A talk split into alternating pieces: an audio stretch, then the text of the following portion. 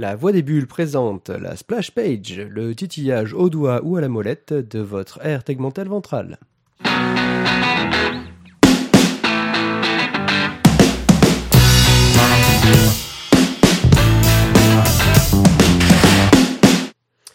Bonsoir, bonjour euh, à tous et à toutes. Euh, bienvenue dans cette deuxième émission de la Splash Page euh, où je serai accompagné, moi, Thio, de Pied Pied. Hello Et oui, bienvenue donc dans le monde de Thio, euh, cette espèce d'univers un petit peu égocentré où euh, j'ai enfin réussi à prendre la place du dictateur à la place du dictateur. Et j'ai réussi même à survivre à la première édition où euh, le docteur Tizak, qui malheureusement ne sera pas présent aujourd'hui, a essayé de me voler la place. Ça veut dire qu'on n'aura pas de courrier cette fois-ci. Ça veut dire que nous n'aurons pas de courrier cette fois-ci. Et que les, les pauvres lecteurs qui nous écrivent vont devoir attendre un mois avant de pouvoir avoir ces commentaires acides et mauvais et méchants. Exactement, mais justement, donnez-vous-en cœur joie, mettez-en encore plus pour qu'il ait encore plus de choses méchantes à vous dire. D'accord. Et qu'est-ce qu'on fait aujourd'hui, monsieur? Qu'est-ce qu'on fait? Qu'est-ce qu'on alors, fait? bah, on retient un petit peu, donc on essaye d'aller un petit peu plus loin que sur notre émission euh, normale, donc euh, le One Eye Club, qui se passe donc tous les 15 jours. On essaye en fait là ici de, de- de faire un peu plus une analyse profonde de, de- de la chose, euh, d'aller un petit peu sur le fondement des choses. euh, Si on peut dire, hein, parce que bon, on n'est pas non plus des, des- des gens très intelligents. hein. Oui, mais non, on fait ce qu'on peut, quoi, c'est avec ce pas- qu'on a. C'est pas le Figaro, quoi. Le quoi? Hein? Pourquoi c'est Figaro? Euh, Donc, de quoi on va parler aujourd'hui? Alors, aujourd'hui, on a un gros fight Altaïr versus Game of Thrones. Eh oui, eh oui. Winter is coming. Je cherche le rapport, mais je pense que je dois nous expliquer tout ça. Mais je vais vous expliquer tout ça. Et on va avoir aussi un, excellent sujet sur le crowdfunding. Euh, comment, bah, comment, comment ça marche et pourquoi ça fonctionne aussi bien, les réussites, les échecs, le pourquoi du comment expliqué par le Walleye Pied. Ouais, je vais- je vais essayer de surtout de venir sur les, les, les réussites, non, les clés du succès de Non, la les- réussite. Les Hein clés du succès de la réussite. Voilà, c'est ça. Euh, expliquer. euh, voilà, on va revenir un peu sur euh, le principe et ensuite sur comment ça marche. Euh, je- je- J'envoie un jingle, le chef? Tu envoies le jingle et ensuite on commence avec le crowdfunding de Pied.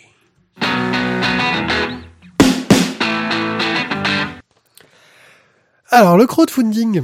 Mais, mais, mais qu'est-ce donc? Ce, de- ce mot assez barbare, hein, crowdfunding, c'est même dur à prononcer. Ça veut dire le financement par la foule. Clairement, en gros, c'est j'ai un projet, j'aimerais le faire, sauf que je suis pas sûr que ça puisse marcher. Alors, je demandais aux gens s'ils sont prêts à mettre des sous dedans. Plutôt que d'aller chercher des investisseurs, euh, des, business angels, comme on dit dans le domaine de la high-tech, euh, je vais aller demander directement aux gens d'investir dessus. Alors, le crowdfunding, en gros, c'est pas très très nouveau. hein. On pourrait retrouver des exemples de crowdfunding avec, par exemple, euh, les ah zut, comment ça s'appelait Il y avait des éditeurs qui faisaient ça. Semic le faisait à une époque sur certains euh, les souscriptions. Tu avais des souscriptions pour des bouquins et ils te disaient bah, si on a tant de souscriptions sur ce livre-là, on l'éditera et puis sinon on le fera pas parce que bah, ce sera pas rentable, etc. Ça permettait à des éditeurs de sortir un bouquin qui avait peu de chances de, de, de réussir, euh, enfin vous y croyez pas trop, mais qui pouvait peut-être trouver son public, bah, d'aller piocher dedans.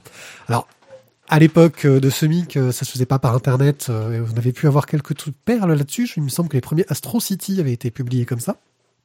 Mais du Euh, coup, il faisait comment pour avoir le. C'était quoi le, le- le- C'était au courrier.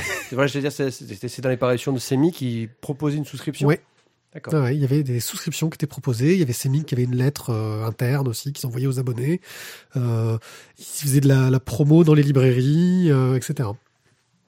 Donc euh, ça a permis d'avoir quelques pépites. C'est vrai que Astro City, qui maintenant est une bande dessinée qui a beaucoup de chances de, marcher hein, sur un marché du comic euh, qui est très très développé, euh, à l'époque, bah, on était loin du super-héros standard, on était dans l'introspection sur le super-héros, donc c'était un peu délicat. Et puis, on a eu Internet qui est arrivé et le site Kickstarter principalement qui- qui a pris place pour créer une structure pour gérer le crowdfunding. En gros, permettre aux créateurs d'avoir facilement une structure financière, un moyen pour les gens de payer, en fait, euh, de récolter l'argent pour lancer le projet. On se retrouve donc euh, au départ sur des projets très technophiles. Parce que vraiment, on est dans de la high-tech, donc ça va être euh, alors, euh, un nouveau téléphone, une nouvelle euh, montre électronique de la mort, un gadget terrible. En gros, c'est le gars, il est, c'est un petit ingénieur dans son coin, il a une idée géniale, il veut la faire fabriquer. Il sait pas comment le faire parce qu'il a pas forcément les contacts dans l'industrie, etc. Et il se dit, bah tiens, je vais tester mon idée, proposer aux gens, et puis après, je, je m'organise tout seul. Ce qui évite aussi des fois à des gens de se mettre quasiment en faillite personnelle pour euh, monter un projet qui peut-être ne touchera même pas de public. Voilà, et s'assure que ça marchera parce que bien entendu, sur la plupart des systèmes de crowdfunding, on ne paye que si le projet a atteint la masse critique, c'est la limite de financement. Euh, Quand c'est la masse critique. Voilà. C'est pouf, comme diraient les nuls. voilà. Euh, Une explosion de fouf. Euh. Donc, selon le succès de Kickstarter, beaucoup de sites ont été créés derrière, surtout pour pallier un gros problème de Kickstarter, c'est qu'il fallait être citoyen américain pour pouvoir proposer un projet. N'importe qui pouvait financer un projet, mais il fallait être un Américain pour le faire. Donc on a eu pas mal de montages, de boîtes qui ont commencé à avoir des potes aux États-Unis qui euh, hébergeaient leur entreprise euh, sur place pour qu'ils puissent monter leur projet parce qu'ils avaient une volonté internationale. Mais on a aussi eu plein de petits sites euh, internes. Donc bah, en France on a eu qui est le plus connu. On avait déjà parlé de Vercami euh, en Espagne, il me semble. C'est eux qui avaient fait Brigada, par exemple. Donc, des sites à gauche, à droite. Donc voilà un petit peu pour donner le concept. Et puis même des éditeurs eux-mêmes qui ont commencé à en faire. Qui ont commencé à en faire. Sandaway. Sur un projet assez proche, mais qui nous promet au niveau de Sandaway un suivi, euh, comment, un suivi vraiment éditorial. Pourquoi Parce que le problème qu'il va y avoir avec un projet de crowdfunding classique, c'est que si c'est toi qui te lances dans ton projet de livre, à un moment donné, c'est toi qui vas devoir négocier avec l'imprimeur, c'est toi qui vas devoir négocier la distribution de ton livre, euh, qui vas devoir faire la suite. Et souvent, la plupart des projets de crowdfunding, quand le bouquin est sorti, il n'est disponible que par le biais du crowdfunding ou quand on rencontre l'auteur en dédicace. On ne le verra pas en librairie. Sandaway prend le rôle d'éditeur. Alors ouais, il prend moins de risques parce que, etc. Mais ce qu'il va proposer lui surtout, c'est que euh, ça lui permet de tâter la communauté euh, derrière. Et si le projet est financé à 75%, il est assuré de fonctionner. Donc en gros, ils mettent la différence euh, pour tenter le risque. Et en plus, on va avoir une distribution en librairie. Ça, ça va être le principe au niveau de Sandaway. Mais du coup, sur le crowdfunding, tu, tu, touches des parts de l'entreprise, tu touches des, des, revenus, tu touches quoi en fait? Qu'est-ce que tu vas gagner? En gros, quand tu vas construire ta campagne de crowdfunding, on a plusieurs paramètres importants. Déjà, c'est de dire combien j'ai besoin d'argent pour faire le minimum. C'est, voilà, moi ce que je veux faire, c'est sortir une BD. Combien j'ai besoin d'argent pour le faire? Donc tu vas dire, euh, j'ai besoin de 10 000 euh, euros pour sortir ma BD. Donc tant que la somme des personnes qui vont investir ne vont pas mettre les 10 000 euros, je ne peux pas sortir ma BD.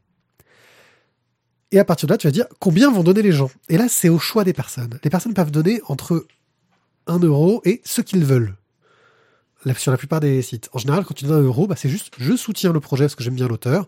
Je lui donne un euro pour lui faire plaisir. 5 euros, souvent, tu vas avoir un petit bonus, euh, un merci, euh, ton nom écrit dans les remerciements du bouquin, etc. Et puis ensuite, bah, il y a le prix qui va te permettre d'avoir le livre. En général, avant ça, tu as un palier qui va te permettre d'avoir le PDF du livre.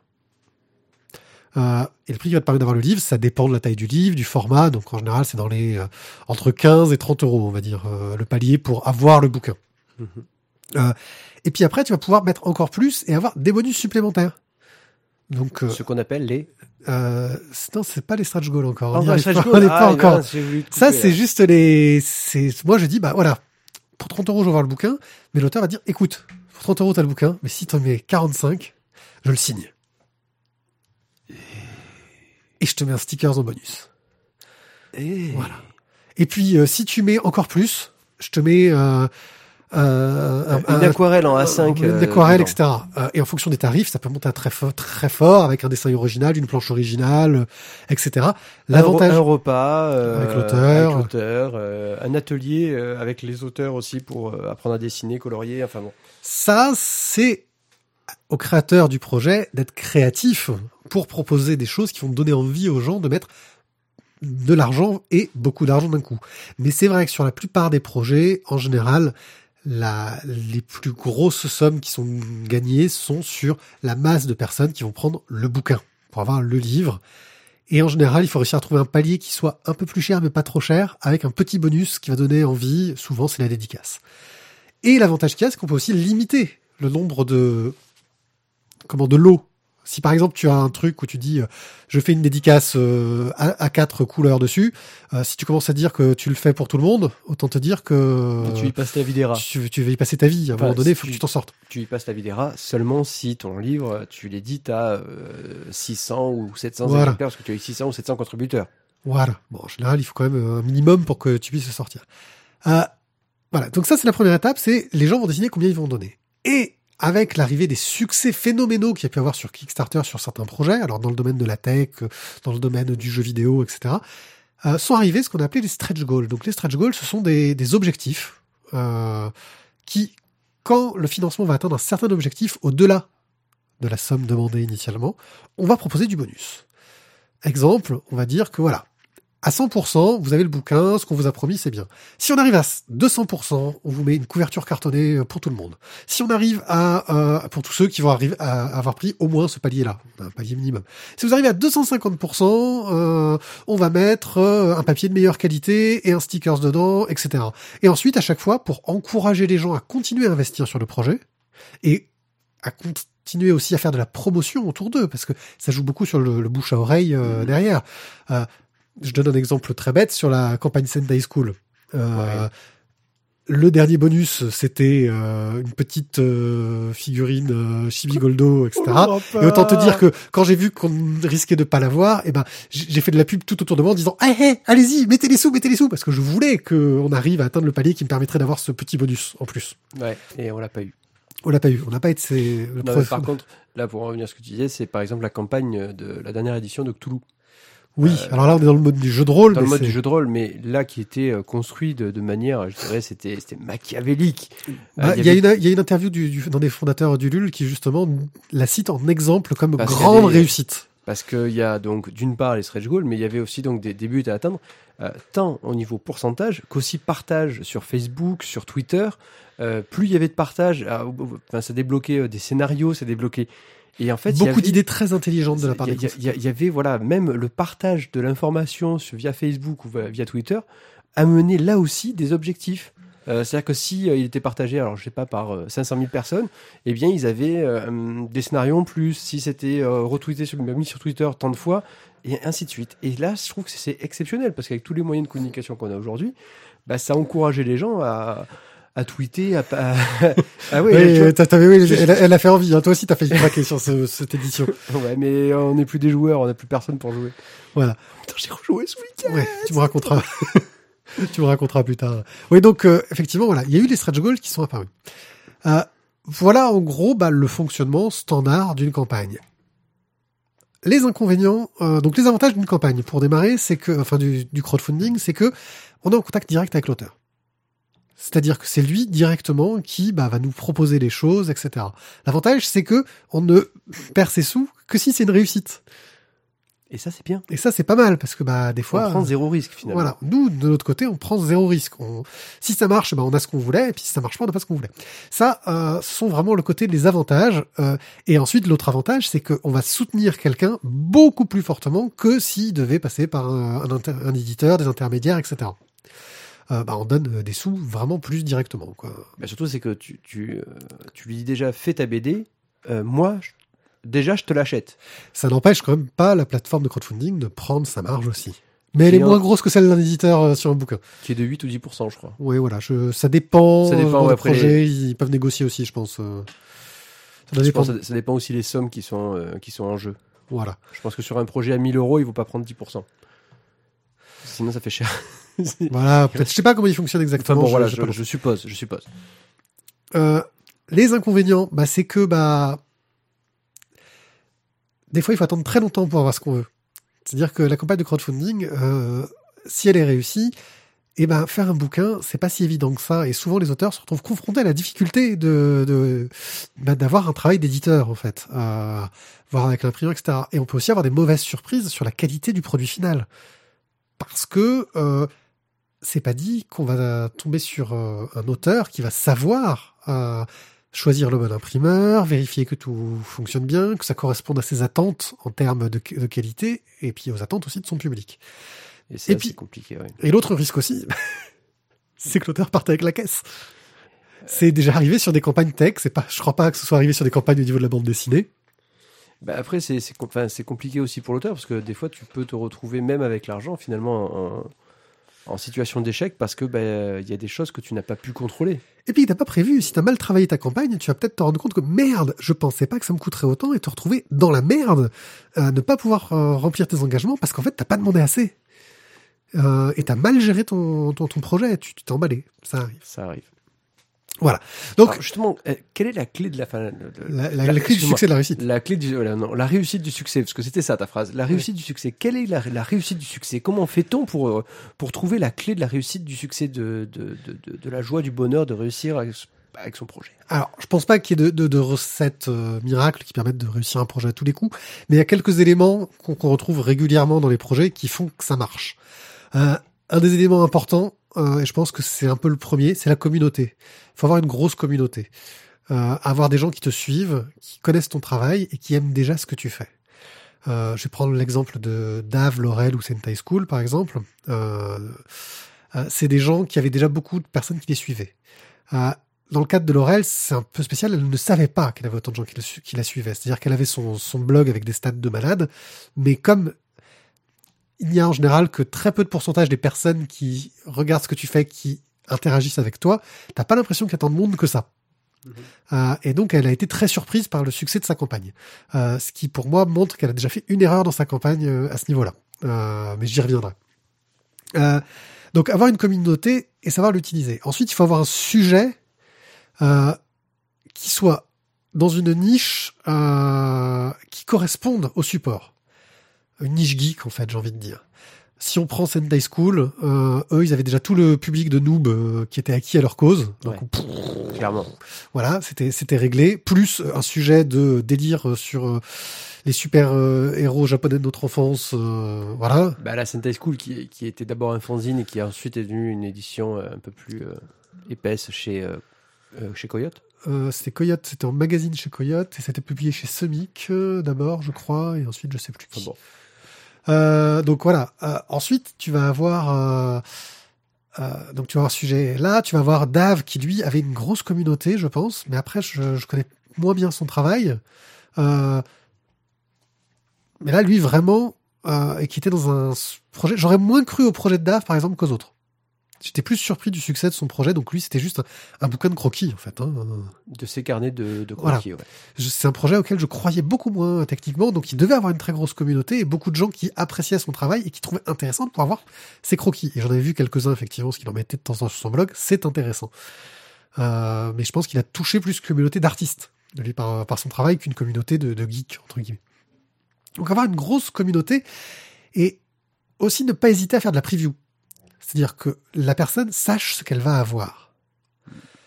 Euh, Sentai School, ils ont mis une histoire complète sur leur site pour qu'on sache ce que c'est. Euh, Laurel, comme convenu, est publié en intégralement euh, sur le net, prépublié. Les autres gros succès qu'on a pu avoir sur euh, Internet, on a Order of the Stick, par exemple, qui, alors, je sais plus quel succès, ils ont fait une campagne, mais de malade, c'est ça se coûte en millions, ce qu'ils ce ont réussi à récolter comme sous sur Kickstarter, hein, Order of the Stick. C'est c'est- c'est phénoménal, quoi. Bon, bah, Order of the Stick, ils avaient, bon, alors, Oh, on fait un truc de rôliste. Ok. Euh, ah, c'est rigolo, c'est un bonhomme bâton, euh, c'est bien fait. Et puis en plus, le scénar est bon. Et euh, la série, elle en est à un millier de planches. Et enfin bon, ils avaient toutes les, trucs pour toucher le, bon public. Ça demande aussi une certaine assiduité, c'est-à-dire que on peut pas débarquer comme ça de nulle part sur Internet et lancer une campagne. Il faut qu'on soit un peu connu. Je suis pas sûr, à moins d'être vraiment quelqu'un de de génial. Et à ce moment-là, je pense qu'il faut euh, faut avoir un certain ego pour se dire je suis suffisamment génial pour débarquer de nulle part et réussir. Euh, Euh, après, après, alors là, tu vois, je, je reviendrai sur ce qu'on a fait en crowdfunding, ce que j'ai- proposé. Euh, le, le. Comment s'appelle C'était à les trucs sur Darwin. Oui. Le projet de Darwin, là, qui est euh, fait par Montpellier. Euh, je- je pense que le projet. Enfin, le, le gars, je le connais pas du tout, clairement. J'ai jamais vu euh, quoi que ce soit de lui. Mais. euh, parce qu'en fait, sur. euh, c'est- sur euh, Kiss Kiss Bang Bang. ouais, c'est possible. Tu as, pas une présentation, on va dire, qui est normée. Et, et sa présentation à lui, graphiquement, elle était splendide. Et il y a ça aussi, c'est que souvent, euh, quand t'as pas quelque chose qui est normé, qui est vraiment euh, où tu dois, t'as que des choses où il faut remplir toutes les cases, quoi. Où c'est, Et ben il y a des fois des présentations aussi de projets qui ne sont pas euh, agréables à lire, qui ne sont pas agréables, qui sont pas faciles à comprendre, et du coup, bah, tiens, tu, tu rentres pas dedans, quoi. Oui, mais ça, c'est aussi, oui, savoir mettre en valeur son Donc, et, projet. et du coup, un si, des points. si t'as quelqu'un même qui est très peut-être très connu, mais qui te présente un projet entre guillemets, excuse-moi, mais qui est euh, graphiquement mal mal explicité sur sur la page, bah t'as pas envie de rentrer dedans. Alors que quelqu'un qui te fait un super projet bien carré et tout, bah déjà, même si tu le connais pas, tu vas le lire. J'y viens, et là où j'y viens, c'est que je dis un des points de réussite, je pense, d'une campagne de crowdfunding. Je parle pas que de réussite euh, d'atteindre son objectif, c'est de réussite de la campagne. Une campagne, c'est pas parce que tu as réussi à atteindre ton objectif à 100% qu'on peut vraiment considérer qu'elle est réussie. Une campagne réussie, c'est une campagne qui va réussir à aller un peu au-delà, voire beaucoup. Une campagne réussie, c'est aussi de voir grand. Je pense que euh, quand on se lance sur une campagne comme ça, il faut tout de suite, tout de suite se dire, allez, et si? Oh faut, faut se prêter un peu au jeu du rêve. Et si euh, j'avais 40 000 personnes qui venaient? J'exagère, mais euh, l'exemple de Laurel est frappant là-dessus. Ouais. Elle n'a pas du tout anticipé ce succès-là. Elle s'y attendait pas du tout. Euh, je veux dire, elle a commencé à mettre en place des stretch goals, elle en était déjà à 1600%. Euh, et on s'est retrouvé avec un projet qui, en plus, pour le coup, n'était pas clair. Parce qu'elle a commencé à rajouter des, des éléments. Par exemple, elle- elle l'a dit, tous les bouquins seront de meilleure qualité. Oui, mais meilleure qualité par rapport à quoi? On ne savait pas quelle était la qualité qu'elle allait proposer à l'origine.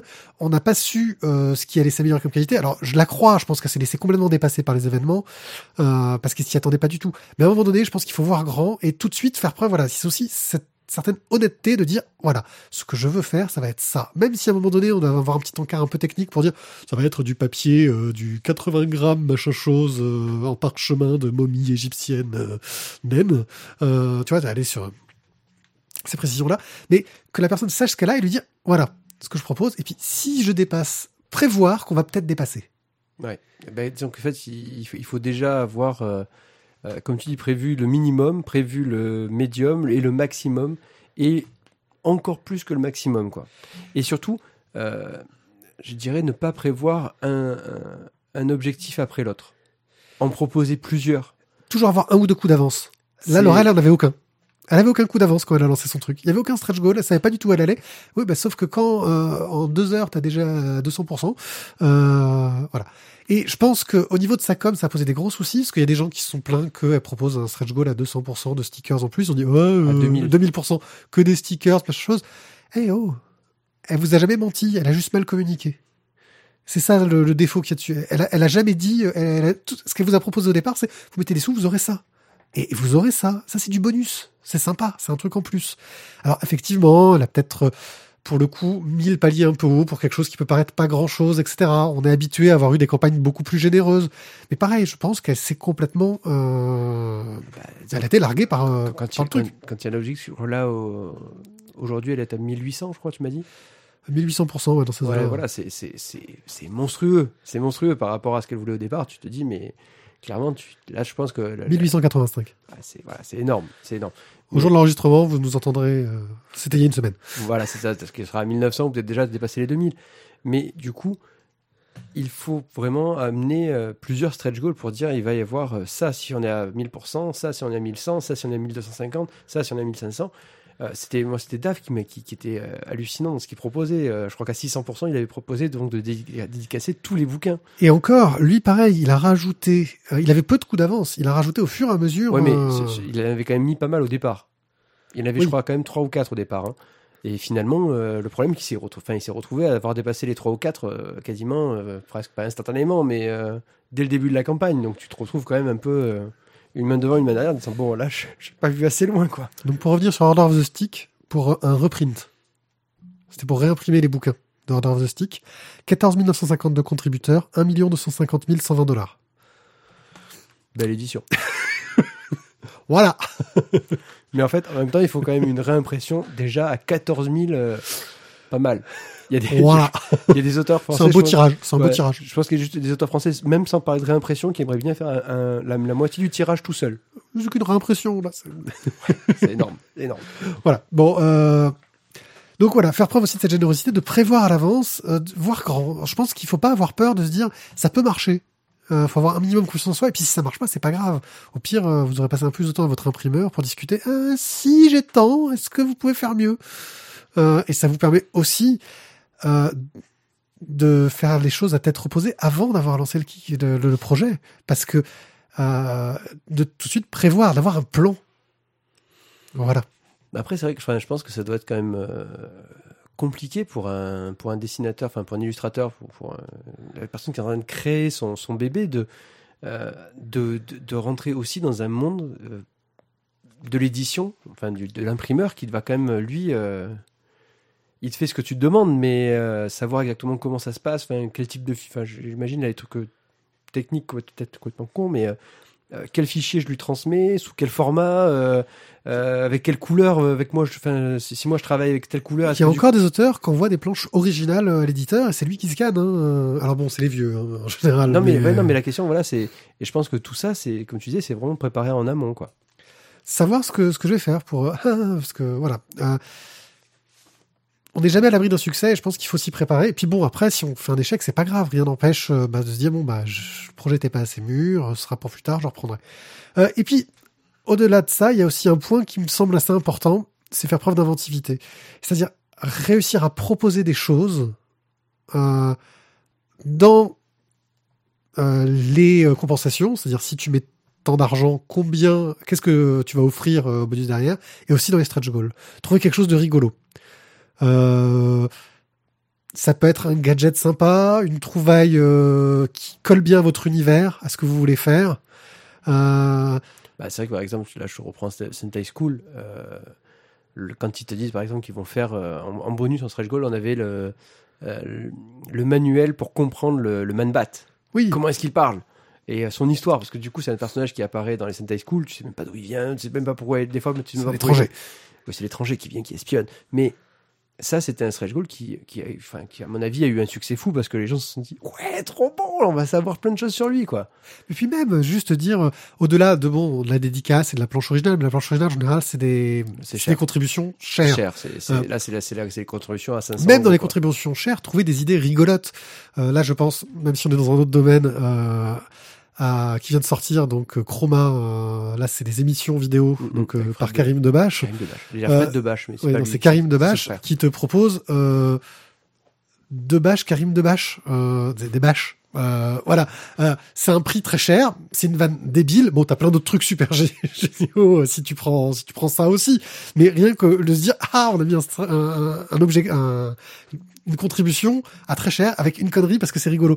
Euh, ça montre aussi un côté fun dans le, tu vois. Alors, pour revenir quand même à Laurel, et là, il y avait une, enfin, il y a quand même une contribution fun. C'était, je crois, la, la dernière, le, le- le-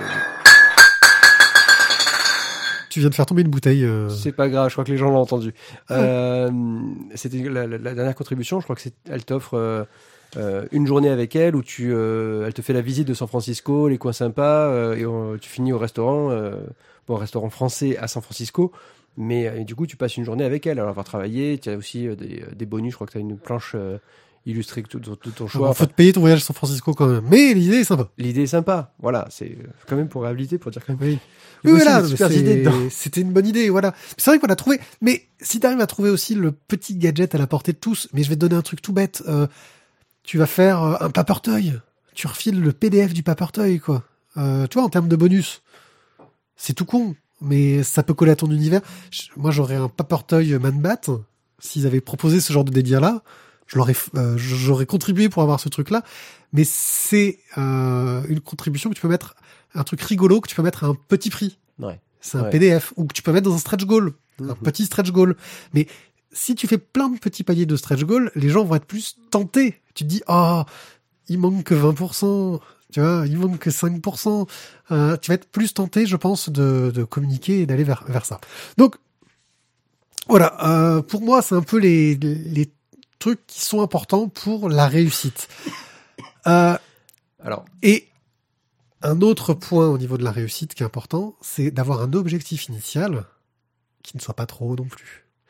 C'est-à-dire que ton objectif initial, faut pas non plus que tu vois très haut. Beaucoup des projets qui sont des réussites, voire qui sont des gros succès, euh, en France en tout cas, sont des, objectifs où la personne n'avait pas un gros objectif commercial.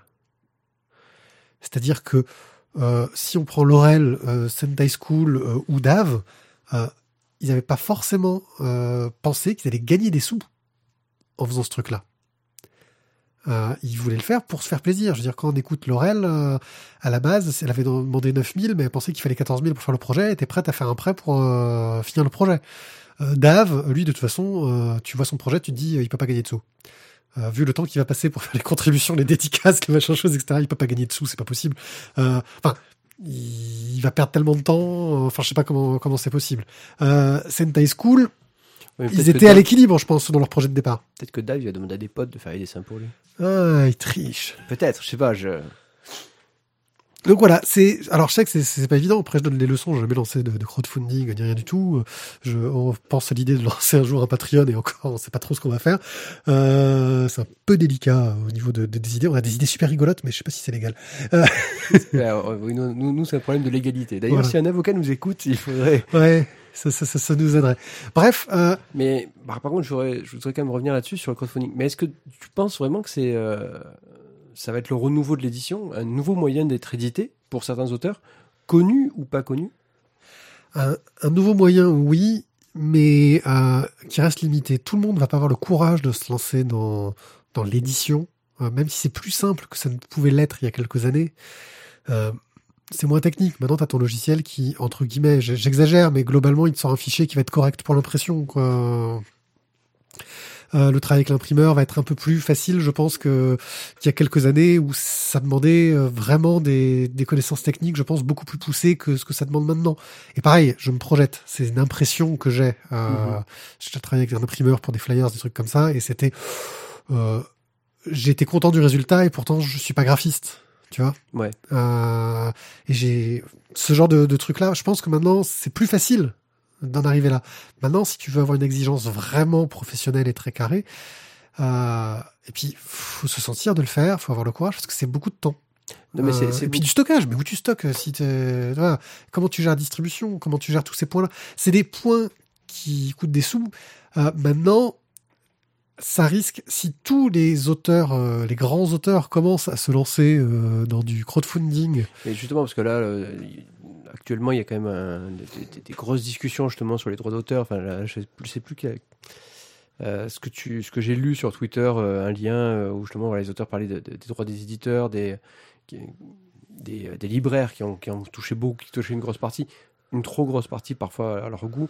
Éditeurs, je crois que c'est plus les éditeurs que les libraires. Oui, c'est les éditeurs qui. Et, est-ce que justement ce serait pas un moyen pour euh, les auteurs de passer outre euh, ce système d'édition? Oui, mais le problème c'est qu'à un moment donné, euh, va y avoir des envies de, de structuration. C'est-à-dire qu'on va peut-être avoir un auteur qui va se dire putain j'ai réussi à lancer le projet, je vais essayer de le, euh, les gens vont le, venir le voir en lui disant ah, tu pourrais me conseiller et il va peut-être vouloir euh, bah, créer une sorte de label où il va lui-même lancer les projets. Il va se retrouver avec une sorte de, de sous-éditeur entre guillemets. je pense qu'on risque de retomber dans ce modèle-là. Le, le but de l'éditeur à la base c'est quand même de euh, déléguer ce qui n'est pas ton métier à quelqu'un qui sera performant là-dedans. Euh, gérer les stocks de la distribution et tout ça, c'est pas forcément ton métier. Puis il y a aussi le fait que euh, après, peut-être que tu peux gérer ça avec la distribution, mais que ta maman puisse voir ton livre dans une librairie.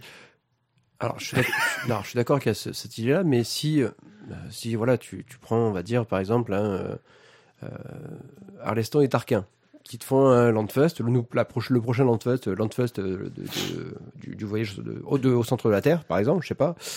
Et ils le font en crowdfunding. Ils ont euh, 14 000 contributeurs. Bon, disons qu'ils règlent leur problème de, je pense, contrat déjà avec euh, Non mais euh, voilà. Avant ça, enfin, on imagine, ils le font. une fois qu'ils ont envoyé le bouquin aux 14 000 contributeurs, c'est fini. Ouais, mais le bouquin est plus disponible, alors peut-être qu'il va y avoir des demandes. Comment est-ce que tu gères ensuite ce côté-là? Alors tu pourrais le vendre à l'éditeur après, une fois que tu as fait ton crowdfunding. Euh. Mais voilà, parce que du coup, est-ce que, est-ce, que voilà, tu penses que c'est pas une, un moyen, je, on va dire, de, de, se lancer, même pour des gros, euh, des, des, grands auteurs, de se lancer sur des éditions où ils sont euh, bah, leurs propres éditeurs, quoi? Et du coup, peut-être d'en vivre un peu plus décemment. Mais pareil, je pense que ça ne toucherait que. On se retrouverait toujours avec ce problème-là que entre guillemets, j'ai envie de dire, à la base, c'est un biais qui, me gênerait presque. À la base, le crowdfunding, c'est pour que les petits fassent entendre leur voix. Ça permet normalement aux petits de lancer des projets. Si les gros commencent à aller euh, chercher les clients là-dessus, à un moment donné, tu peux pas crowdfunder tout. Toi, tu, tu le sais toi-même, euh, vu que depuis que tu, tu fais ta rubrique crowdfunding dans le One Day Club, Je pense que tu as baqué pas mal de projets. Il y en a certains qui m'ont pas. Après, voilà, il y a des projets qui te plaisent. Euh, Comme je te dis, visuellement, euh, t'accroches. Euh, Il y a des projets qui te plaisent parce que bah, le sujet, tu te dis, oh, ça a l'air trop bien. Bon, graphiquement, ça me plaît pas trop, mais ça a l'air sympa. Ouais, Euh, et puis t'as l'auteur qui te, qui te touche, t'as envie de l'aider, euh, il y a ça aussi. voilà, après, il y a des fois aussi, tu, tu, tu vas aimer un projet, même si pour autant tu te dis, ouais, peut-être pas bien, mais ouais, je, je le tente. Voilà, je suis d'accord. Mais est-ce que, euh, est-ce que ça peut pas être une solution, on va dire, peut-être pas pour tout le temps, mais euh, de temps en temps, même pour des grands, de faire aussi euh, ce style de, de- de choses? Toi, Bah- tu penses vraiment que ça, ça- ça peut rester que pour des petits éditeurs, enfin, des petits, petits auteurs pas, pas très connus, quoi? Bah, je pense que ça va pas l'être, mais disons que euh, quand tu vois euh, que Orange, par exemple, fait un a fait un Kickstarter pour un téléphone rétro, euh, tu dis attends, ils ont pas les sous pour se payer un service R&D et euh, se lancer un truc comme ça. Euh, on va se retrouver avec des cas où on va avoir, euh, on a eu le Bah, cas dans le jeu, on a eu le cas dans le jeu vidéo où des éditeurs, Est-ce que c'était pas pour faire le buzz aussi? Oui, mais on a eu le cas dans le jeu vidéo où des éditeurs, des gros éditeurs, sont allés toucher des auteurs en leur disant Eh, vous pourriez pas lancer un projet, on vous soutient. En gros, ils demandaient à l'auteur d'aller chercher des sous pour lui, Ouais. pour lancer le projet. Et on risque d'avoir ces biais-là euh, au niveau des, des, des, des projets. euh, Voilà, il y a des biais possibles en fait. Et c'est vrai qu'à un moment donné, j'ai peur que ce soit dénaturé. euh, Voilà. Mais c'est vrai que pouvoir soutenir un petit projet, moi je suis content. euh, euh, la plupart des projets que j'ai j'ai soutenus en anglais ont été édités en français euh, depuis.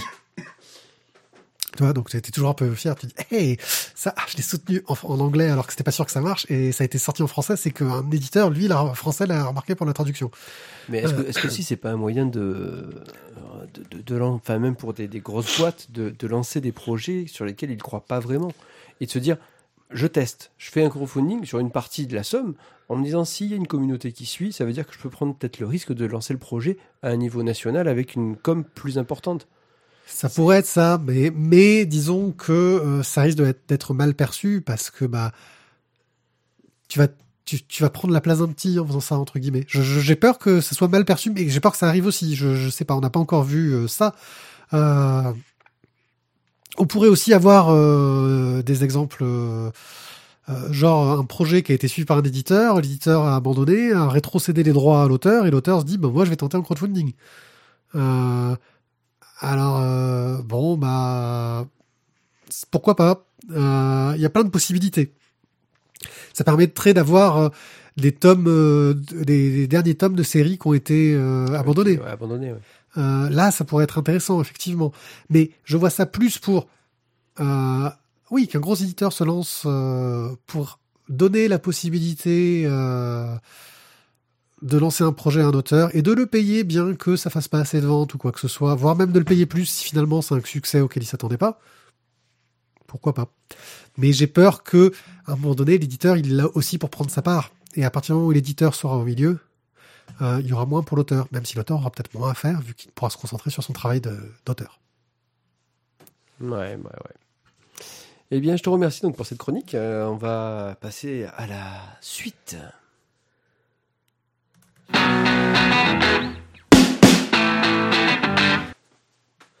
Et notre duel du soir, Altaïr versus Game of Thrones. Euh, alors un petit, un petit rapide euh, bilan de Altaïr. Qu'est-ce Donc c'est l'histoire de. Qu'est-ce que t'as fait tomber encore Non, je, je continue. Je Vas-y, vite ton, vite ton cahier. Voilà, j'ai vidé mon cahier, il n'y a plus rien dedans. Alors, c'est l'histoire de Mahmoud. Mahmoud. Mahmoud. Tugrul. Désolé, C'est un grand black chauve. C'est ça. Euh, donc, qui est le plus jeune pacha de la Turquie. Euh, le- un pacha, en fait, euh, c'est un général d'armée. Euh, il a, il a des valeurs, ce petit gars. Il, il est, il est droit dans ses bottes. Il est capable, voilà, de tout faire pour sauver un ami, même si il doit le faire au, aux dépens de son pays ou aux dépens peut-être des intérêts de son pays. Euh, et c'est quasiment ce qu'on nous montre presque dès, le premier tome, justement, où il va faire passer l'honnêteté d'un de ses- amis. euh, un peu dans un jeu de dupe, voilà, où il va déjà être dépassé, on va dire, par euh, bah, les, les guerres qu'il va y avoir entre les différentes factions. Alors pourquoi est-ce que je vous dis Altaïr versus Game of Thrones? Parce que là, pour l'instant, je vous ai présenté juste Mahmoud. Euh, ben parce que Mahmoud, justement, en ayant euh, aidé son pote, ben, il va se retrouver déchu, il perd son titre et il va se retrouver, tiens, euh, va cultiver ton jardin, mon gars, et quand tu seras grand et que tu sauras plein de choses, tu pourras revenir. Parce qu'il est super jeune. Hein. Il est super jeune. Et oui, c'était le plus jeune. Et je sais pas, il a 16 ou je sais pas quoi. Enfin, c'est. Ouais, mais il en jette. Ouais. Voilà. Et là, c'est là où on arrive dans Game of Thrones. Parce que donc, qu'est-ce que, qu'est-ce que le royaume de Turquie et tout ce qui l'entoure? Alors, le royaume de Turquie, c'est euh, la Turquie actuelle, bien sûr, avec euh, différents euh, sous-royaumes. Le Mizrak, le Urad, le Kilich et le Bisak. T'as un royaume sur un balai qui vole et qui court après des balles? Je vais pas faire de commentaires. Euh, à ça, on a aussi donc Vénédic, qui ressemble à une sorte de cité vénitienne de l'époque. Euh, le royaume donc de Turquie. Euh, je crois que c'est Balta justement. Euh, Baltringue. Euh, Baltren. Et l'Empire, c'est l'Empire Baltrin, Balrin, l'Empire Balrin. Et donc, voilà, déjà là, je vous ai quand même cité cinq ou six royaumes différents. Forcément, cinq ou six royaumes différents vont entraîner cinq ou six seigneurs différents. Et encore pire pour le royaume de Turquie, car lui est une sorte de pseudo-démocratie qui élit une sorte de grand vizir qui décide pour tout le monde, mais qu'il faut donc élire. Et là, forcément, qui dit élection dit euh, lutte intestine, vas-y, traîtrise, euh, je t'achète tes voix, en échange je te donne des esclaves, et toi tu me donnes mon territoire, et je. Voilà. Et c'est là où on arrive à une sorte de géopolitique de la mort, un truc de ouf, qui ressemble vraiment, je trouve, à un Game of Thrones au niveau géopolitique.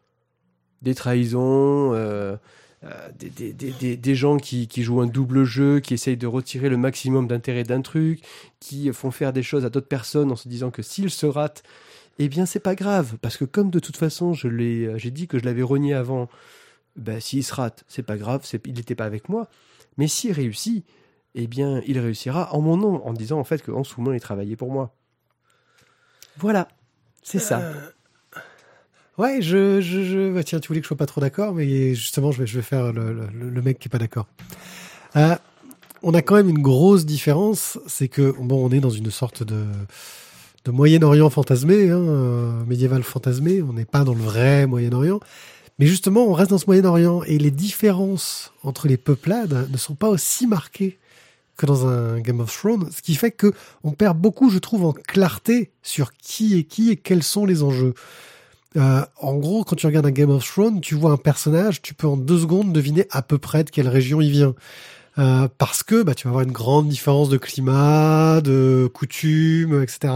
Euh, une grande diversité. Et là, comme on est vraiment sur un côté moyen-oriental, je trouve que c'est moins marqué et que bah parfois, moi, je, je- c'est un peu le problème que j'ai eu avec Altair, on s'y perd un petit peu quand même.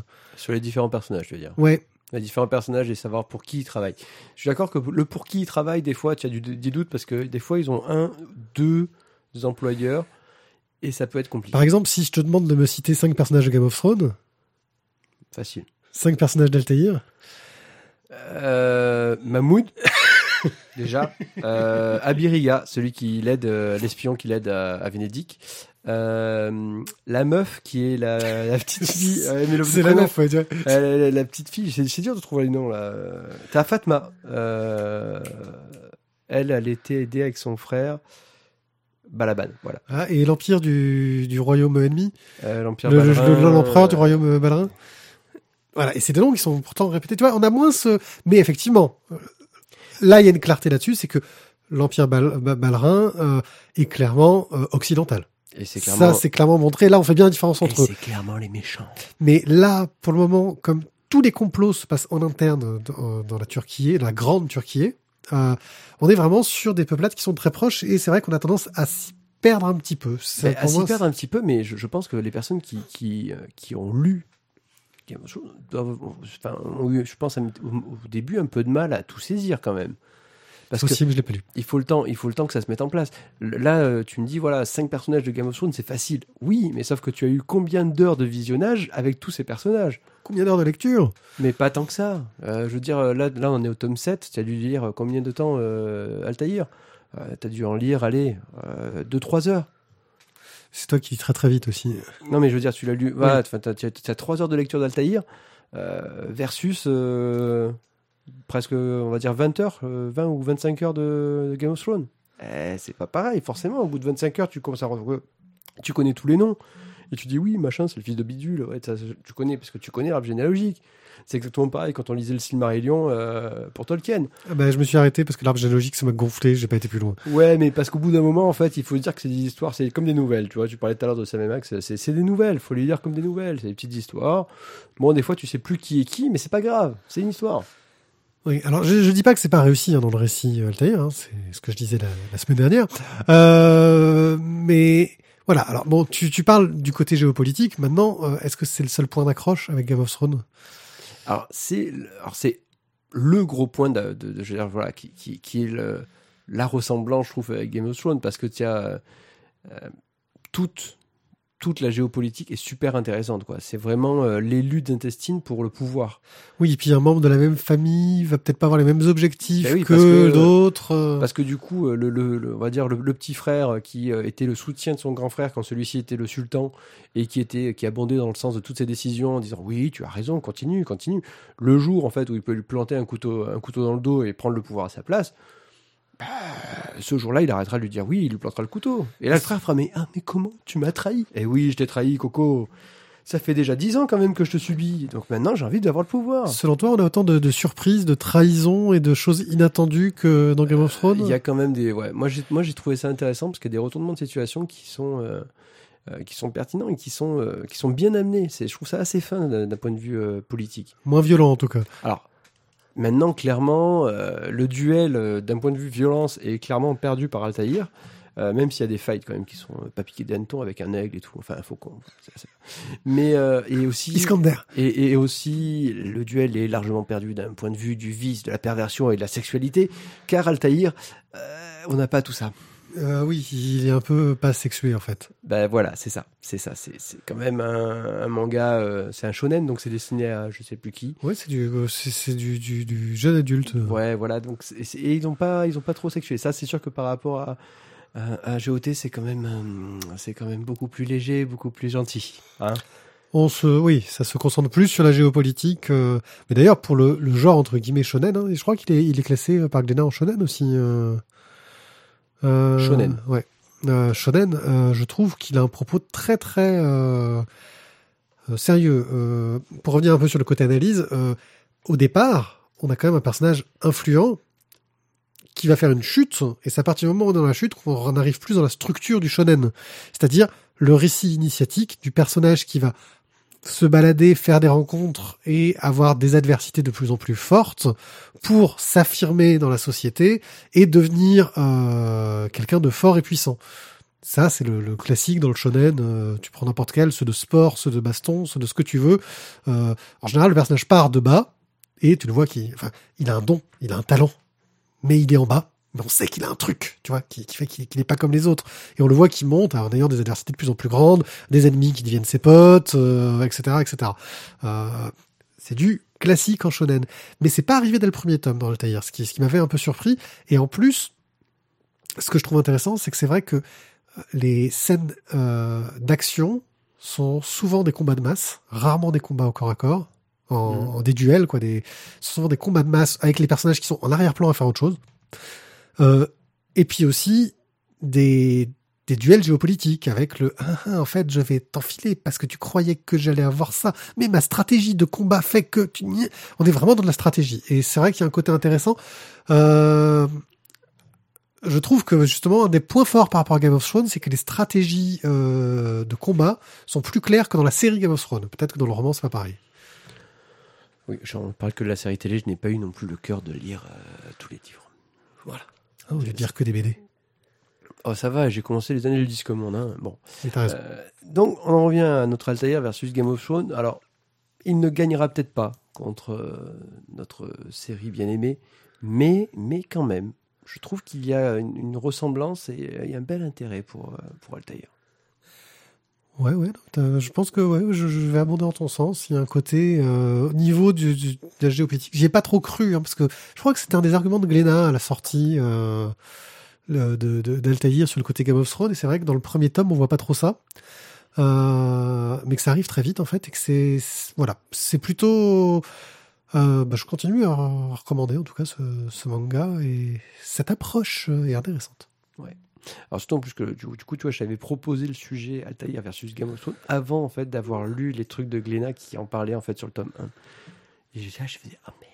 Ah, t'as lu les trucs de Lunax Il disait pareil? C'est ça, Il c'est il disait ça. Il disait ça en fait. Et là, j'ai fait ah merde, j'ai j'ai proposé le sujet, mais en fait, c'était déjà dit dedans. Quoi. Sous-entendu.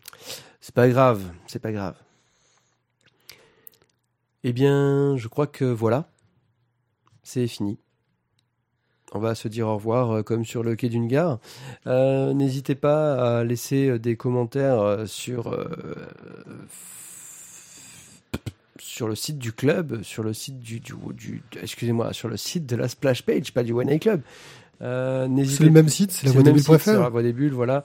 Euh, N'hésitez pas à laisser des commentaires aussi sur euh, iTunes, à mettre des petites étoiles pour essayer de faire parler de nous. Euh, quoi d'autre Bah, faut s'abonner au flux RSS de la splash Ah page. oui, le nouveau flux RSS euh, qui fonctionne visiblement très bien et, euh, et OneIP, on est très très très heureux. Oui, je pense qu'on a, bon, on n'a pas autant d'abonnés que sur le One Club, euh, mais on commence à avoir une petite montée sympa. Puis certains d'entre nous nous suivent en suivant le flux global de la voix des bulles qui permet d'avoir et le One Club et la splash page. Ok. Alors à bientôt, peut-être dans une prochaine émission, la numéro 3. Ciao, ciao. À bientôt. Walk like crazy for the job. She's nervous for the face off.